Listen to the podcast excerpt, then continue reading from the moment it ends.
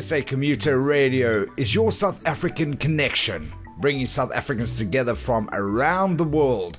Tune in to www.sacommuter.com and listen to some great content from South Africans, for South Africans, to South Africans all around the world.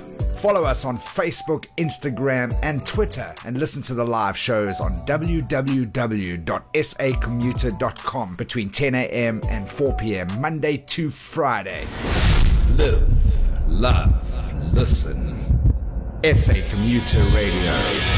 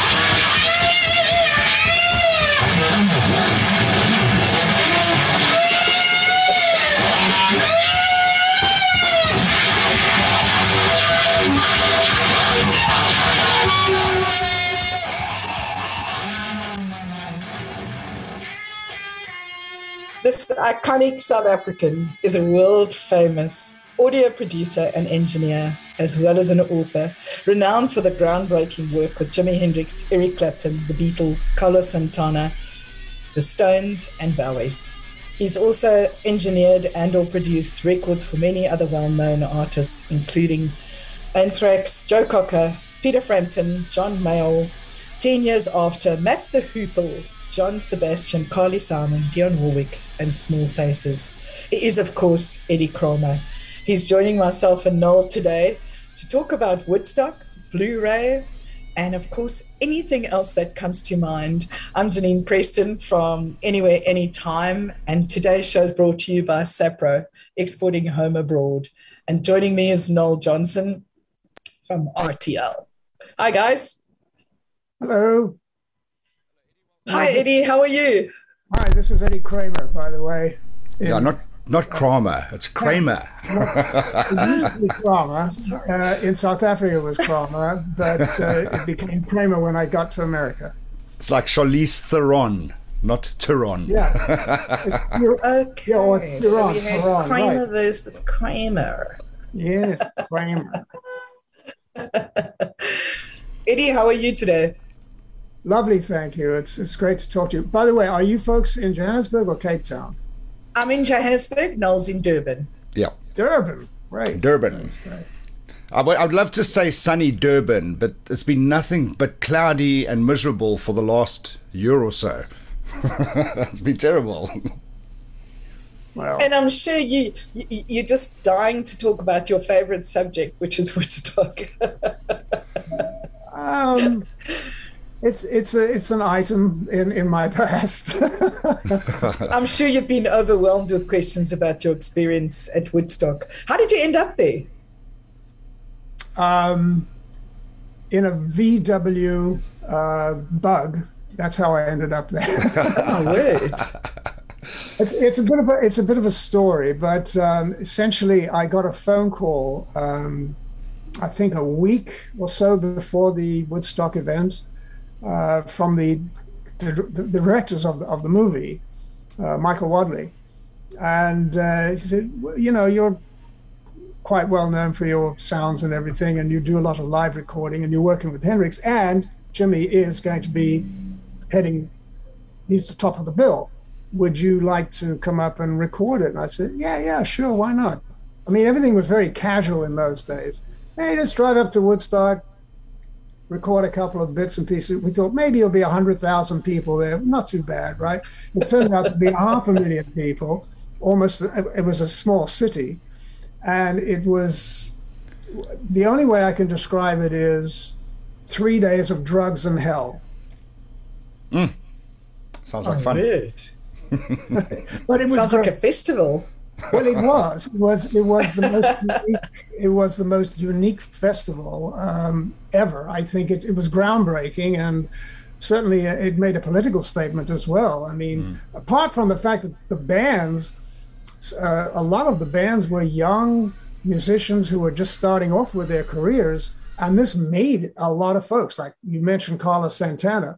After Woodstock, his career blew up fantastically, uh, as with Johnny Winter and so many of, of the artists who, who played there. It, it was a remarkable um, event. I read uh, when I was doing some research on Woodstock. I read that Richie um, he started Richie Havens. He he uh, he played the opening set, and uh, Sweetwater was due to play after him. But because they couldn't get to the festival, he played everything in his backpack, the entire repertoire of every song that he knew, until they could get there. Yeah, he had he had a bunch of stuff in there. Well, there's a funny story attached to the actual um, physical stage itself.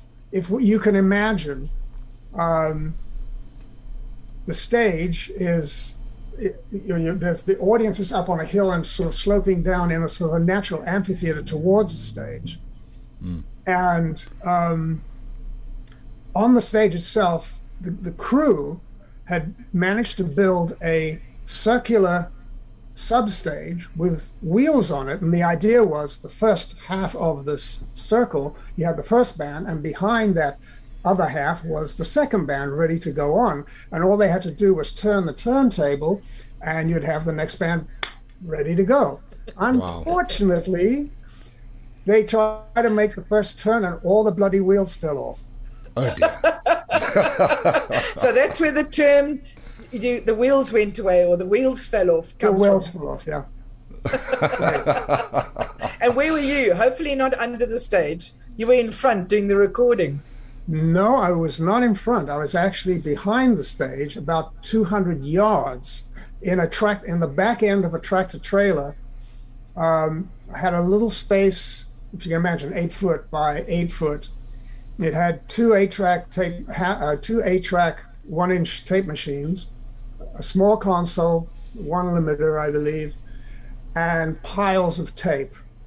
And oh, literally, we would, you know, if you can imagine at 15 inches per second on a, on a one inch roll of tape, you only have a half hour of time. So when you get to the 25 minute point, you would start the second machine. So you always had a crossfade mm.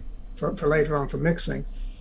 But it was, it, it was absolutely the most uh, exhausting eh, thing that one can imagine. We were up till three in the morning and we started nine.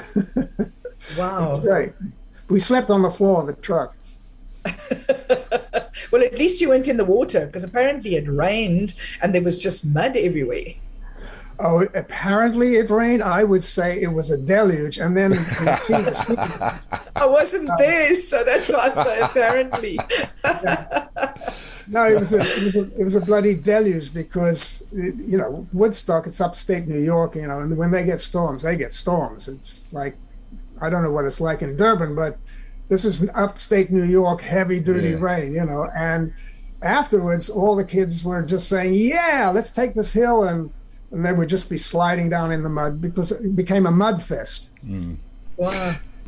Do you um, think? I, I, have another last question about Woodstock, and then we'll move on. But I have to know two things. Why did Jimi Hendrix want to be last? Was there something that he's? Because I know no, it was. He was no, he he was always supposed to close the show. Um, it was supposed to be Sunday night. Night. However, if you take into account the weather, the fact that instead of a band going on for 45 minutes or an hour, they would jam and that would last an hour and a quarter, hour and a half, change of you name it. And so if you take all of those moments, it just backs everything up. So poor Jimi, who was going to close the show Sunday night, closed the show Monday morning at 9 a.m., which was really not a good scene. But he he was magnificent. His performance is searing. It's just one of the greatest uh, performances of his career, and certainly the the Star Spangled Banner. Um, that that is imprinted into the brains of pretty much everybody who was there, and then the whole nation heard it and went, "Wow, this is quite something." That's amazing. Yeah. I actually, I actually wanted to ask you a question about that, because being physically present when somebody does something so iconic. Mm. How do you carry it through for the rest of your life? And and I'm sure that you tell the story with absolute fondness. Was that always going to be part of the show, or was it just something that happened? Oh, Jimi had been using that to close shows for quite a while. Um, this was the most adventuresome performance. Um, he adapted the way he played it uh, for the situation, and this was obviously monumental, and he knew it. And so he gave it everything he had, I think. Um, another iconic moment, if, if I may, uh, that I sh- I would like to share with with my South African audience, which is so incredible. I, I'm so happy to actually speak to South Africa live. This is very unusual and very cool. Um, the, I, by the way, I'm writing a book uh, about my life. It's called From the Other Side of the Glass, and we're very fortunate. We're actually going to make a documentary film about it, which is in the works right now. Oh, wow. But one of the stories I like to tell is the first time I actually met Jimi Hendrix. I'd known about him. Um, obviously, being in London, you know, it's 1967, and Jimi had had two songs out. He had Hey Joe um, and Wind Cries Mary we're all very familiar with him. I'm working at a studio in London called Olympic Studios, which was the place where I very fortunately got to record Jimi and the Stones and the Beatles and other bands that you don't know of. but on this particular day, um, he came into the studio and was sitting in the corner. This was in January of 67, and it was bloody cold. And he was sitting in the corner, all huddled up, huddled up with a little raincoat on and he wasn't saying much. The roadies bringing the gear when they set it up, and he switched on his he switched on his amp, and I was about six feet away, and I was running around setting microphones and going my doing my usual engineering thing. and he, he hits a chord, and my life changed in that particular moment. I have never felt so overwhelmed by the sound of an instrument and the person who played it. It was as if his whole being, his mind and his body, and the guitar and the amp was all this one thing, and it felt like it came from outer space. It just hit me like uh, a geostorm, you know, and and the hair on the back of my head just went straight up. And I have never felt anything quite like it, and it mm. altered the light my my path in my life. And there you are. That's something I wanted to share with you. Incredible. And what were you doing at the time? I mean, you're obviously setting up microphones, but well, we were we're recording uh, an album called yeah. This was Are You Experienced? This was the uh, the first album we were working on, and uh, it was great because I ran inside into the control room and started recording it. I said, "Hang on, Jimi," and I started recording a few bits and pieces for him. I said, "Come in and have a quick listen," and he comes in and he listens and he looked at me and went, he smiled, and he ran right back into the studio. and said, "Well, try this." And then it was like who could top the other person you know we we had this wonderful relationship of if you could do that well i'll try to do something better you know it was always about how do i improve what he's playing out there and make it even crazier or different and what was he like as a person he was wonderful it's funny as hell and he self-deprecating humor he would take the piss out of me and noel and Mitch and himself. Um, everything was fun. If it wasn't fun, what the hell is the point, you know? Mm. Wow. Um, my last question about Woodstock, because I'm sure Noel's got a few of his own, but he's the muso. Um, if you were in the front of Woodstock, how did you get the bathroom? And I'm not talking about you particularly. I'm talking about the festival goers, because from the pictures, they have the porta like just a mass of people. Well, they had porta potties around the perimeter. Ah. That's our mess somewhere on the pictures. You didn't have to go too far. and and also like they didn't have you know there's a bunch of trees out there too you know. Yeah. and there was that the was river always well. a question I wanted to ask someone was if you were in the front, how did you get to the bathroom? Do you I think, think I think kids I think the kids were being very inventive. Eddie, do you think that Woodstock set the tone for how festivals in the future should run? Well, it certainly was a benchmark. Um, I'm not sure if they were going to be run like that. Uh, certainly, a massive festival like that, um, it did set the tone. It, you, are right. I mean, uh, everything that followed was either going to be as well organized or not as well organized. And you've, you, we are aware of some of the festivals that didn't go so well, where there were riots, etc., etc. But it certainly having a big event is still today. If if we could do it, we can't because of COVID. But if you could, you would have Glastonbury. You would have all these incredible festivals still cranking. Yeah. It's a sad comment. Why did you not um, record? Why did you not get asked to record the soundtrack afterwards, or to be involved in the production of the soundtrack? When you'd done all the hard work? Well, I think it was by virtue of the fact that there was one person who was quote unquote employed to do that, and they had a particular vision, and I disagreed with it, and so it was fine. I mean, there was a lot of work that had to be done. In a way, I wish I had done it. In another way of thinking, you know, it's done. I have remixed a lot of it. Uh, my for I've remixed all of Jimi's stuff, and it sounds a, a whole lot better. Uh, I, am proud. I'm very proud to say because uh, you know with modern technology, uh, I'm able to dive into the minutiae of his sounds and what was going on there, and bring up the very best. You know, using the latest digital technology and and the vintage analog stuff, and combining those two worlds, you can get some pretty damn fine results. I noticed that uh, Rhino released a box set um, with with you having reconstructed a lot of the con- concert um, tapes and sound, what they call them, soundboard reels. Mm. Was that quite an exciting project?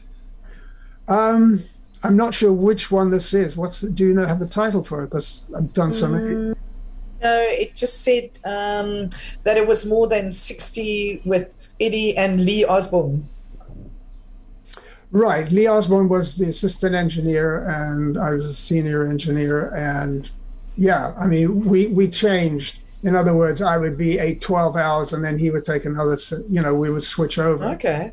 Um, I don't have that box. I'd like to get it. In fact, I'll call my friends uh, right after the show.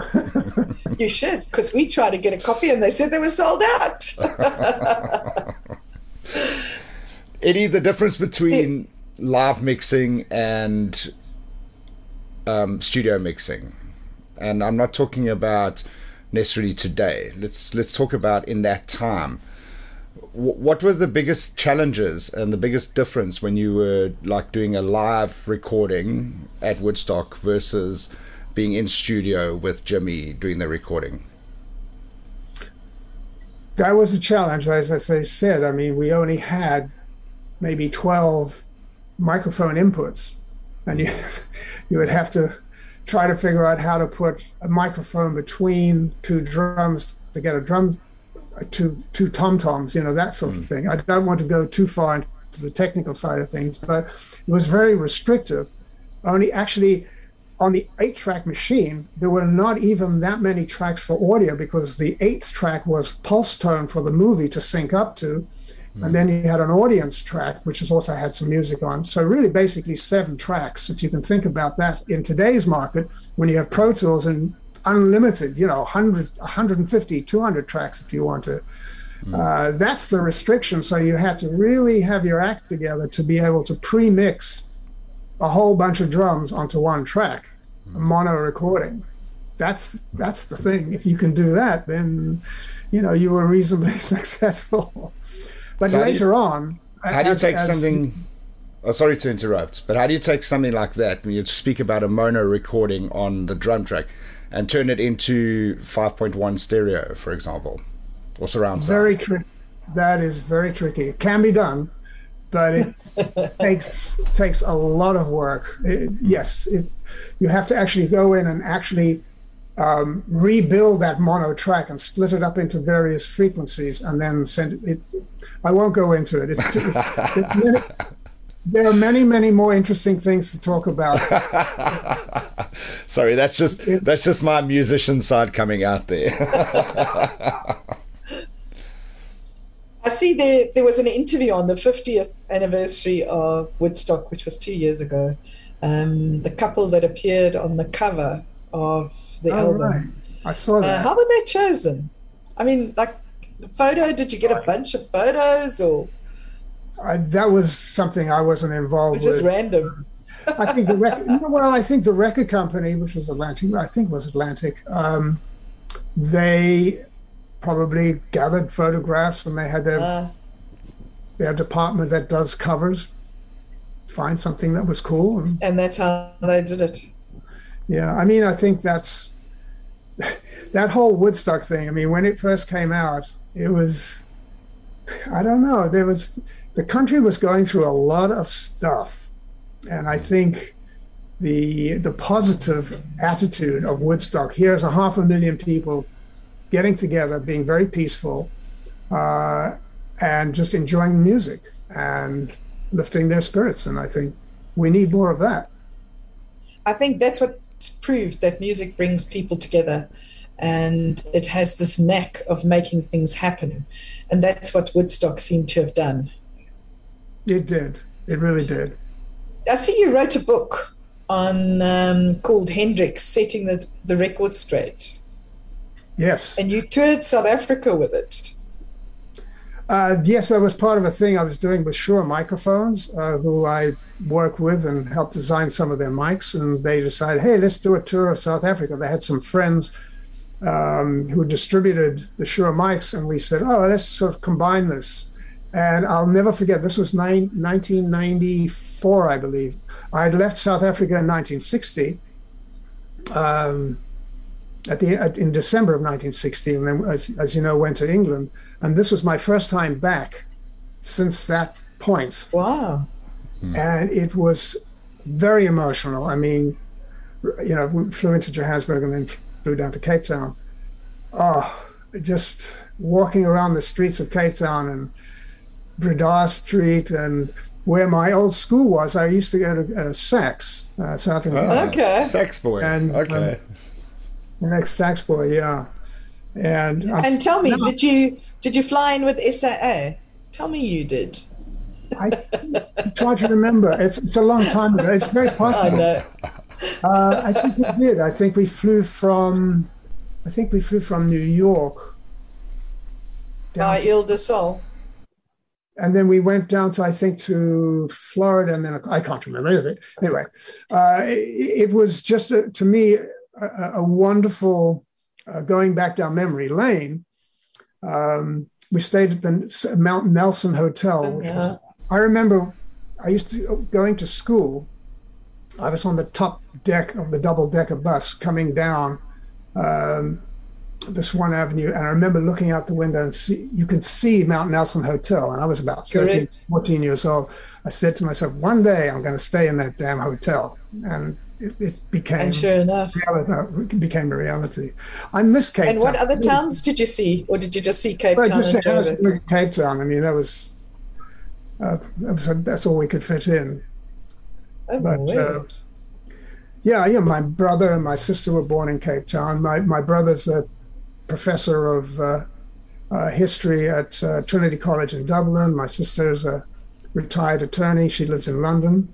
Um, and uh, my dad passed away quite a few years ago. My mom, who was English, immigrated to South Africa in 1939 when war broke out, and she passed away in London. She was almost 101. Wow. And she got a letter from the Queen. So there's this lovely South African, British, American. Well, that's why we were so excited to find you. We were on this journey with Woodstock, and up popped Eddie Kramer, a man who was born in Cape Town, and we were so excited. it was a very exciting moment. It was. It really was. Do you? And you know what? Um, if you sorry, were- Noel? if you're, if you're born in South Africa or, or in Cape, wherever, particularly for me for Cape Town, you know, there's something about it. It's in your blood, and I can find myself now as I'm talking. I've become even more South African. well, hopefully, you'll visit your local South African store and buy something South African just because you can. Yes, we will. Um, I was going to ask, do you? Uh, Not obviously you miss your home country, but do you ever sit back and wonder what life would have been like if you never left, if you'd stayed in South Africa, compared to what you have done? Certainly in the beginning, in in the six, late early '60s, I think it would have been very tricky. Uh, my dad was uh, quite vocally um, outspoken, and I know we were um, we were being watched, and it was very tricky for us to get get out of the country. Yeah. And he had many friends who were in opposition uh, to the uh, old government. But there you are. That's a story for another day. I'm going to hold you to that. Did you meet a lot of the artists that you worked with at Woodstock? Because I, I Oh, see yeah. the, the a lot of the guys that you eventually represented or worked with came from uh, Woodstock. Well, Johnny Winter, I was already had just done his first album. Uh, Carlos Santana became a good friend, and I worked with him co- consequently. Joe Cocker I'd worked with in England.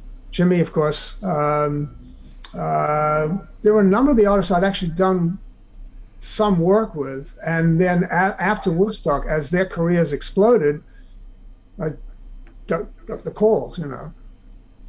Wow. In terms of things like your Kramer guitar sounds, tell us a little bit more about that. Well, uh, the Kramer guitar sounds meaning the, the Oh, guitar man. tones that I get or the guitar No. itself? Let- let- I was telling Janine, I was telling Janine last night as a as a musician. I don't know how many times through Pro, Tool, Pro Tools I've used your sound banks as Oh, as, waves. as sound el- emulators and things like that, as pads and patches and stuff like that. So I think where Janine was going with this was like, how did that actually come about? That your sounds and especially named your the, the Kramer sound banks and um, emulated amps and stuff like that.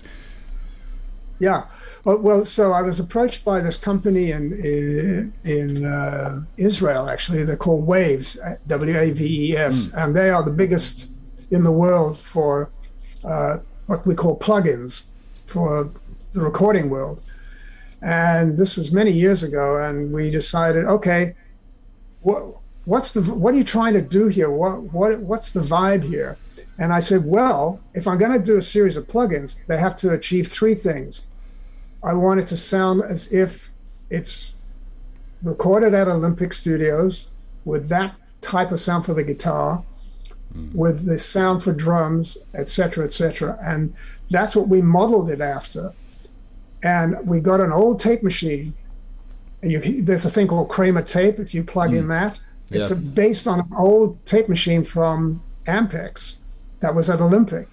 Today, people love that thing because they can plug in this vintagey sound to mm. warm up the digital sound, which is kind of an anomaly, really, when you think about it.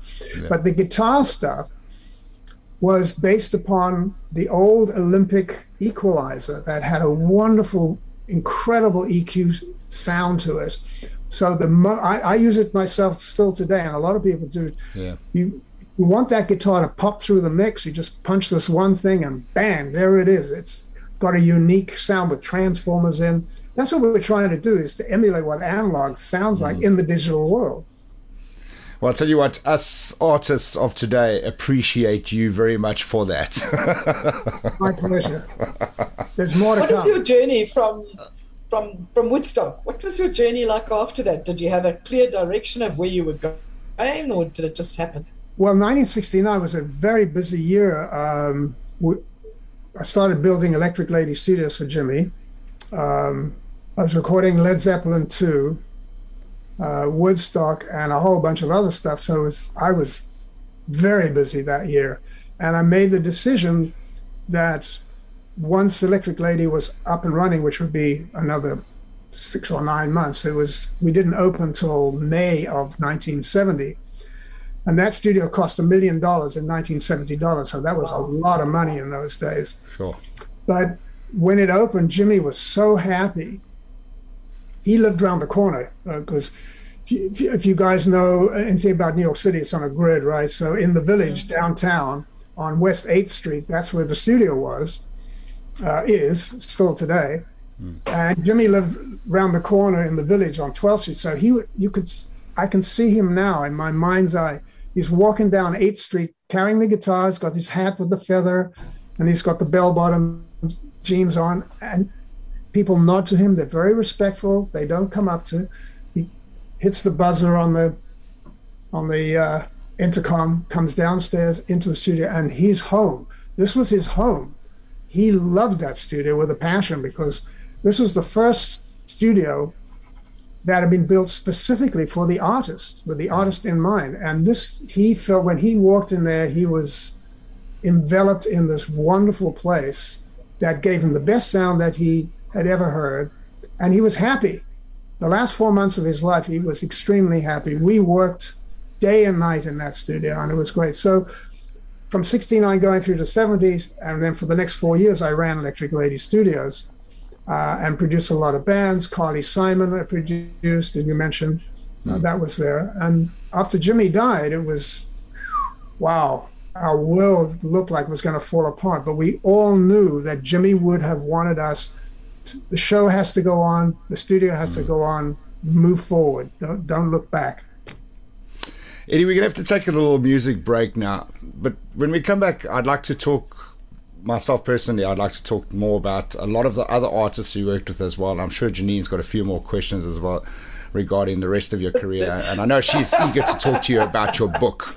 so, so we're going to take a little music break, and when we come back, we'll get into that. Okay.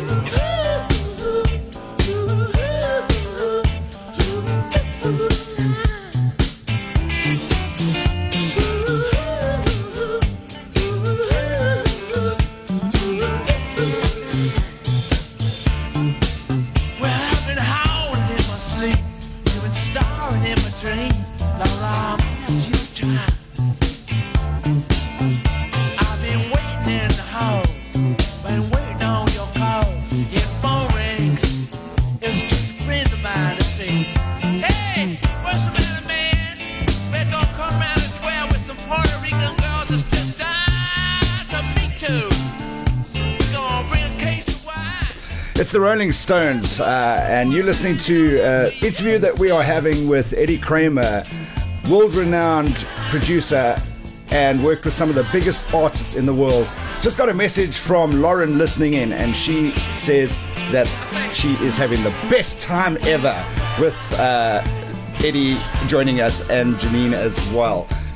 Eddie, I wanted to ask you a little bit about some of the other artists that you worked with, and I mean, you worked with Led Zeppelin and and um, Carly Simon, and you can name them, the Kinks, and all that.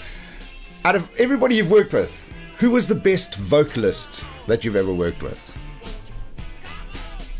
Wow, that's an interesting question. Um, male or female, doesn't matter. Doesn't matter. Nah. Oh boy, for sheer style, Jimi, no question. He was not the greatest singer in the world. That's that's for sure. But and he was very embarrassed about his voice. He, you know, I, I had to put three screens around him so nobody could see him. he was very he was very shy about his voice. He thought he had the worst voice in the world. I thought he was a great song stylist. In terms of great vocals, Carly Simon, absolutely, you mentioned comes to mind. Um, Jimmy Page. In terms, uh, I beg pardon. Jimmy Page? As a vocalist, no. You talking no. about Robert Plant? Oh, I'm talking about Robert Plant. Yes, sorry. All right, Plant, Plant, whatever. You know that yeah. guy. Um, as a rock singer, I would say Robert probably the finest of the rock singers that I've recorded. I mean, uh, he had a range mm. in the in the early days. I went way up. Um, so many great R&B singers uh, like Lena Horne um, and, and, folks like that in New York when I was at Electric Lady. Um, boy, uh, you put me on the spot there, but I think I'm looking at today's market. I have found some young singers that I'm working with now in Los Angeles because here's the thing with modern technology. I'm here in Canada, and I can hmm. work direct with my singers in London, England, in Switzerland, or in LA, wherever they are. And I found a bunch of young kids, like 21 years old, who are just amazing songwriters. This is a guy I've been working with named Michael Cimino. He's a 21 year old actor for TV, and he's a great singer.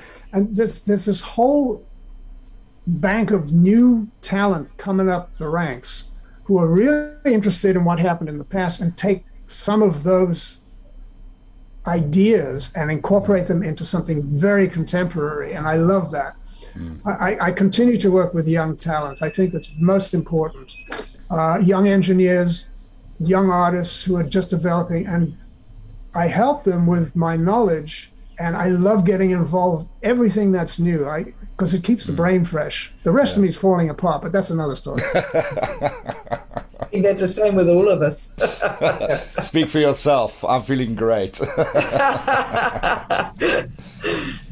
but in terms of, of, of your growth with um, with yourself and within yourself, did any of the guys from Pop Idols or any of those guys ever ask you to be involved, or have you been involved and I just didn't know? I'm not sure if by pop idols what do you mean? I'm not quite sure. you sure. know pop idols did you get it did they ask you to be involved as either from the the engineering side the producing side maybe the x factor any of those newly blossomed um, reality shows about music? Were you ever involved in any of them um, I don't think so. I kind of avoided that. um, I was just going to ask: Are you no. a fan of? Are you a fan of these reality shows or not? no, not at all. No, no, I really am not. I'm sorry. I just, I, I, I find that my time is is, I, I want to spend it working on my career, my contacts, all the new things that I'm working on now, um, developing recording studios in different places in the world, developing new product, um, new plugins, uh, finding new artists, mixing. I'm doing tons of mixing right from my house. Mm. Uh, we just finished a new Hendrix record. I just did a Frank Zappa album. Um, and as I said, new artists, up and coming artists in, in California and in England. Um, it's my world is sort of filled with okay well what am i going to do today? Oh yes there's a pile of stuff that we have to do today. Yeah. is your um, mixing desk still a manual mixing desk or do you do it on the computer? Is it now it, it's done through the computer. However um, there are these little satellite mixers and I, I have one now. It's, it's, next to me. It's just eight channels and it digitally controls anything that goes to my the brain of my computer. Mm. And so it's digital, but yet it still has an analog feel to it. So I'm mo- mostly 95% in what they call in the box. I have a friend of mine who has a studio down in Toronto, and we hook up together. So all my old analog gear is sitting there. If I need to run the sound back through it to mm. get that quote unquote vintage sound, I can do so. So it's it's really wonderful to straddle both worlds, so I get the best of how they sound.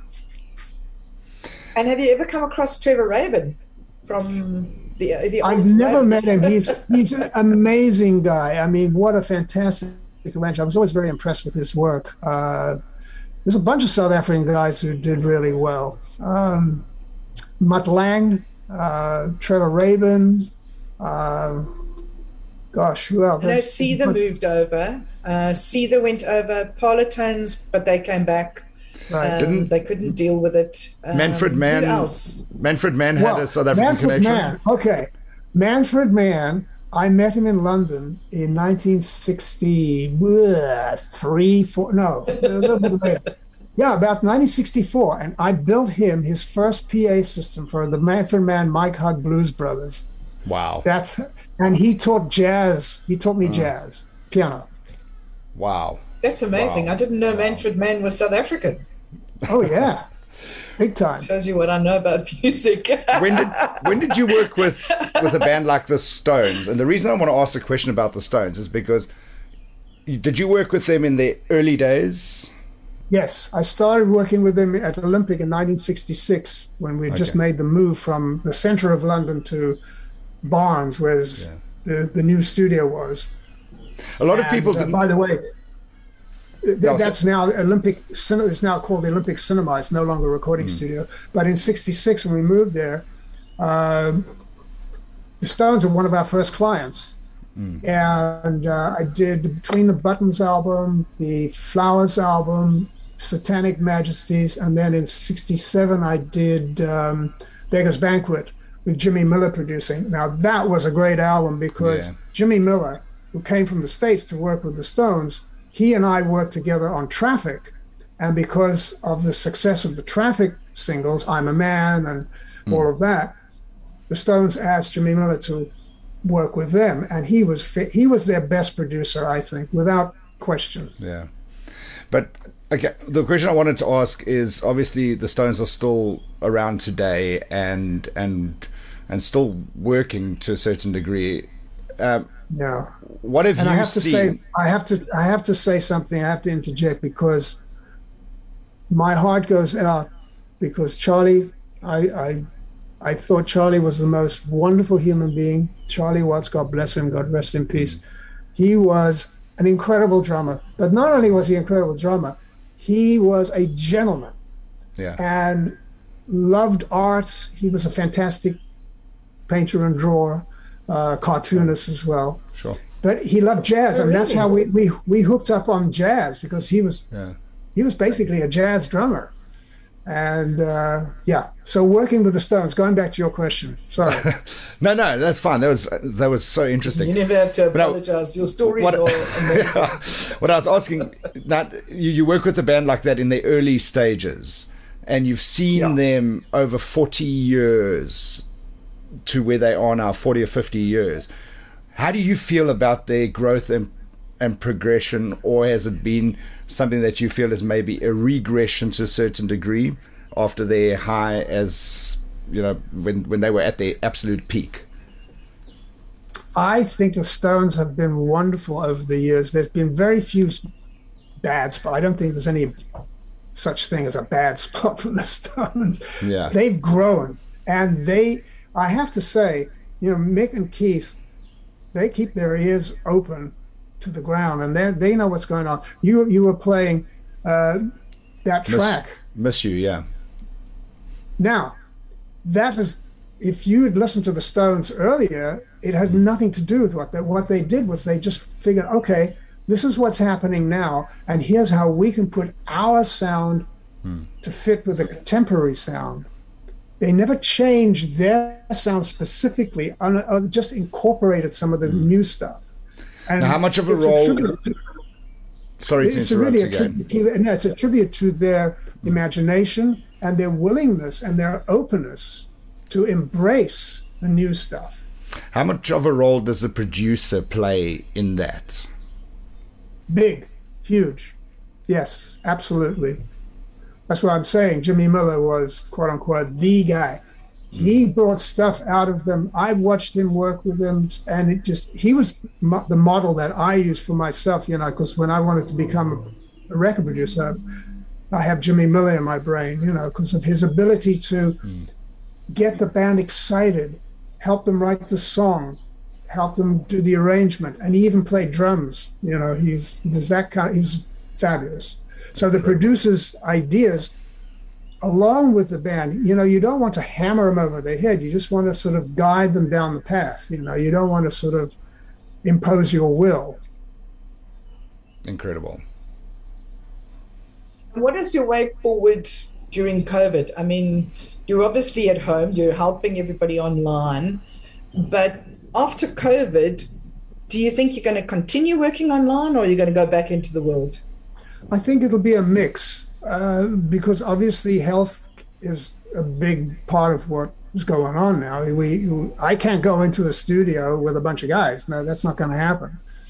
Um, my wife and I have both been double vaccinated, but now you know there's the Delta variant and all this kind of stuff, and I'm very. Uh, I'm going to be very careful about my next moves. I think if the studio has adopted the right protocol, everybody wear a mask, you know, you have to make sure that you've all been double vaxxed, then maybe, you know, I'll go in with one or two people, see how that works. But for now, it's all on the internet. It's, it's all on Zoom and Audiomovers. I don't know if you've ever heard of that, but that's how I'm able to be in sync hmm. perfectly with virtually no latency with artists wow. all around the world. That's great. That's amazing. I do miss it. I miss the contact. I miss the one on one. I miss mm. being in the studio with the band. Because that's the vibe. Oh, I miss that terribly. But you have to you have to find a balance, you know. It's like what made you decide to move to Canada? I we I had an offer of a, a job here in, in, in Toronto, and that was okay for a while. And uh, I've moved on, and I have some other things and better things now uh, that I'm working on. Um, but you're going to stay in Canada. Oh yeah, no, we we just applied for permanent residency. Yes, we love we it, love it here. Healthcare system is great. Is it a bit cold there? he doesn't walk outside. We've had, I have to say, where we live in in this county, uh, it's about two and a half hours northeast of Toronto, going up. The, it's in Lake Ontario, it is we had the best summer 80 plus degrees okay. during the day at night a little cooler. The winter time gets tough there's no mm. question. We get snow like two three feet you know but you get used to it you know?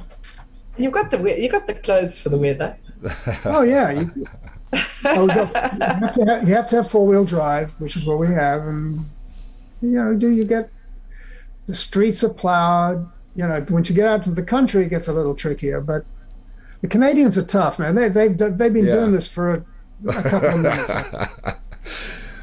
when, you, when, about... when you've Sorry, Noel. No, Janine, carry on. I was actually just going to ask about the book, but I'm sure you've got a bit more information as far as I, uh, more, more, information than I've got. No, it was about the movie because oh. um, you now developed a movie, and yeah, tell us a little bit more about that.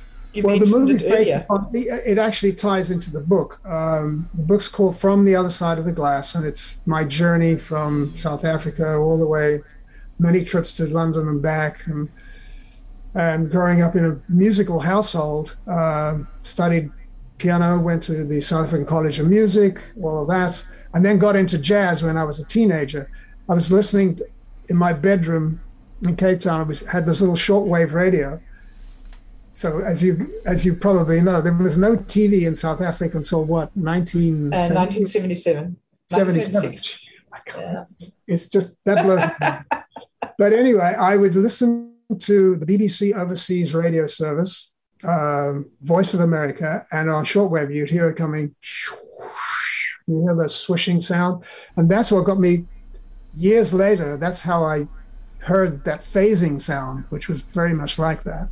Yeah. But anyway, that's what I listened to was blues, rock, Elvis Presley, and I got into a lot of trouble at school because I was banging away on my desk playing piano. Kramer, get to the principal's office. The accent is perfect. Love that.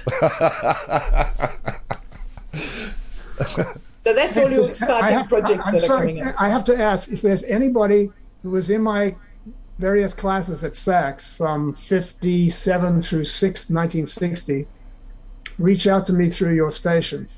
yeah. Oh, that would be cool. Yeah. We should we'll have we should have a reunion comes through show.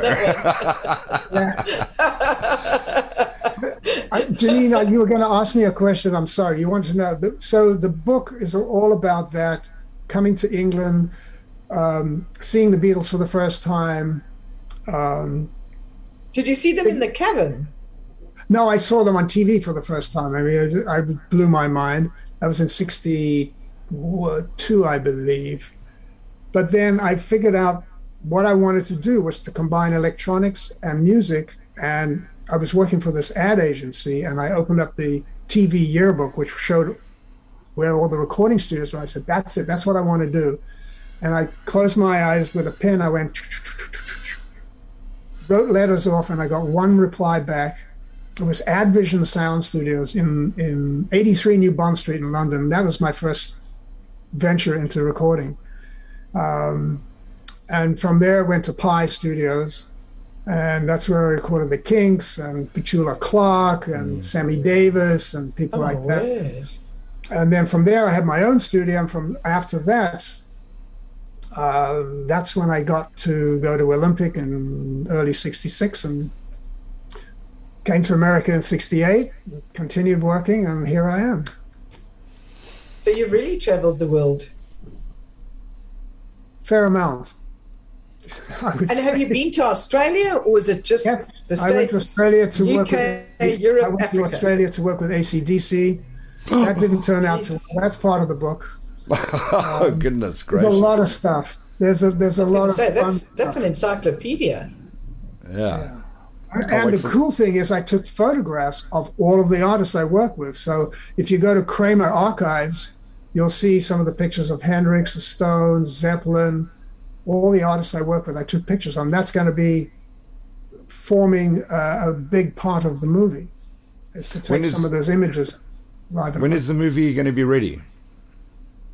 I think in a year, hopefully 18 months to a year, where we, we just got the final word and we're moving ahead with it now. Okay. Okay, big question is who's going to play you? Well, we'll we'll put a little model there, you know. It's, it's, I think that it's could be a docu- quite it's a docu- to it's a documentary, though, Janine. It is a Um, documentary. so, damn. but we we're, we're hoping that it's going to be more than that. There's been rumors about a, a Broadway show of some kind. I don't know if that's going to happen, but we'll see. How do you feel? interesting. How do you how do you feel being like regarded like this? Because I mean, you've worked with the biggest stars in the industry, and yet you are also one of them. I mean, you're you're having a movie made about your life. It's it's it's like You know, I just I don't know. You know. You know what I call myself? I'm just a little old knob twiddler, mate. I just twiddle in knobs. I don't think so. no You're the way more than that. Do you have a do you have a lot of dirty dirty secrets? Do you have do you have secrets? Do you, do you have blackmail information that you can uh, use? or is that is that I'm policy sure- if I'm what happens sure- on tour stays on tour? yeah, I mean, I'm sure if I dug deep enough, I could find it, but uh, that's not my vibe. I don't like that. That doesn't. No, we're just teasing you. I I, I know think you are. I think coming from where you are, we're so proud to call you South African, and I think you should be in the Rock and Roll Hall of Fame. When is that going to happen? Thank you. I, I, that would be an honor. Maybe you could put my name forward. Yeah. Oh, definitely. We'll vote for you. I think South Africa, the whole of the whole bunch of us will vote for you. We'll, you we'll get you a get that. you a star on Hollywood Boulevard. Eddie, just, do they have stars for rock artists? Yeah, yeah but course. they also have for engineer. You know, Al Schmitt, who's a very yeah. famous engineer, worked at Capitol for many many years. He was a dear friend. He passed this this last year. This year, ninety was ninety two. He he worked with Sinatra and everybody you can think of, and he was the nicest guy, genius engineer. He got a, a star on the Walk of Fame right outside Capitol, in fact. Yeah. My. I, I, I just want to ask one more question because we're going to have to close very shortly. And I'm sure Janine will close for us. But my question to you is what advice would you give a youngster that wants to pursue a career similar to what you have done in the in the sense of production and things like that? Today you have to go to school. You have to learn the techniques. They're quite complicated, uh, and you and you must be able to play an instrument. Doesn't have to be brilliantly, just as long as you understand music and can play a guitar or piano or something or read music or understand it because that's that's the core of what we do. Mm. I approached everything from a musical perspective. The electronic side, the, all the digital side, all that, that is secondary. If I love the song, if the artist is singing beautifully and can communicate that emotion with me and then subsequently with the audience, and I've captured it and make it sound good, then I've done my job. And it certainly sounds like you've done your job over the years. Congratulations from myself, Noel, and the rest of South Africa. Thank you, Thank you, Noel. It's it's been really a, an honor and a pleasure, and I miss South Africa. Tot ziens. I see you all later. Thanks so much, Eddie. It was such a pleasure and such an honor to have you on SA Commuter Radio. Thank you so much, and go well. Live, love, listen. SA Commuter Radio.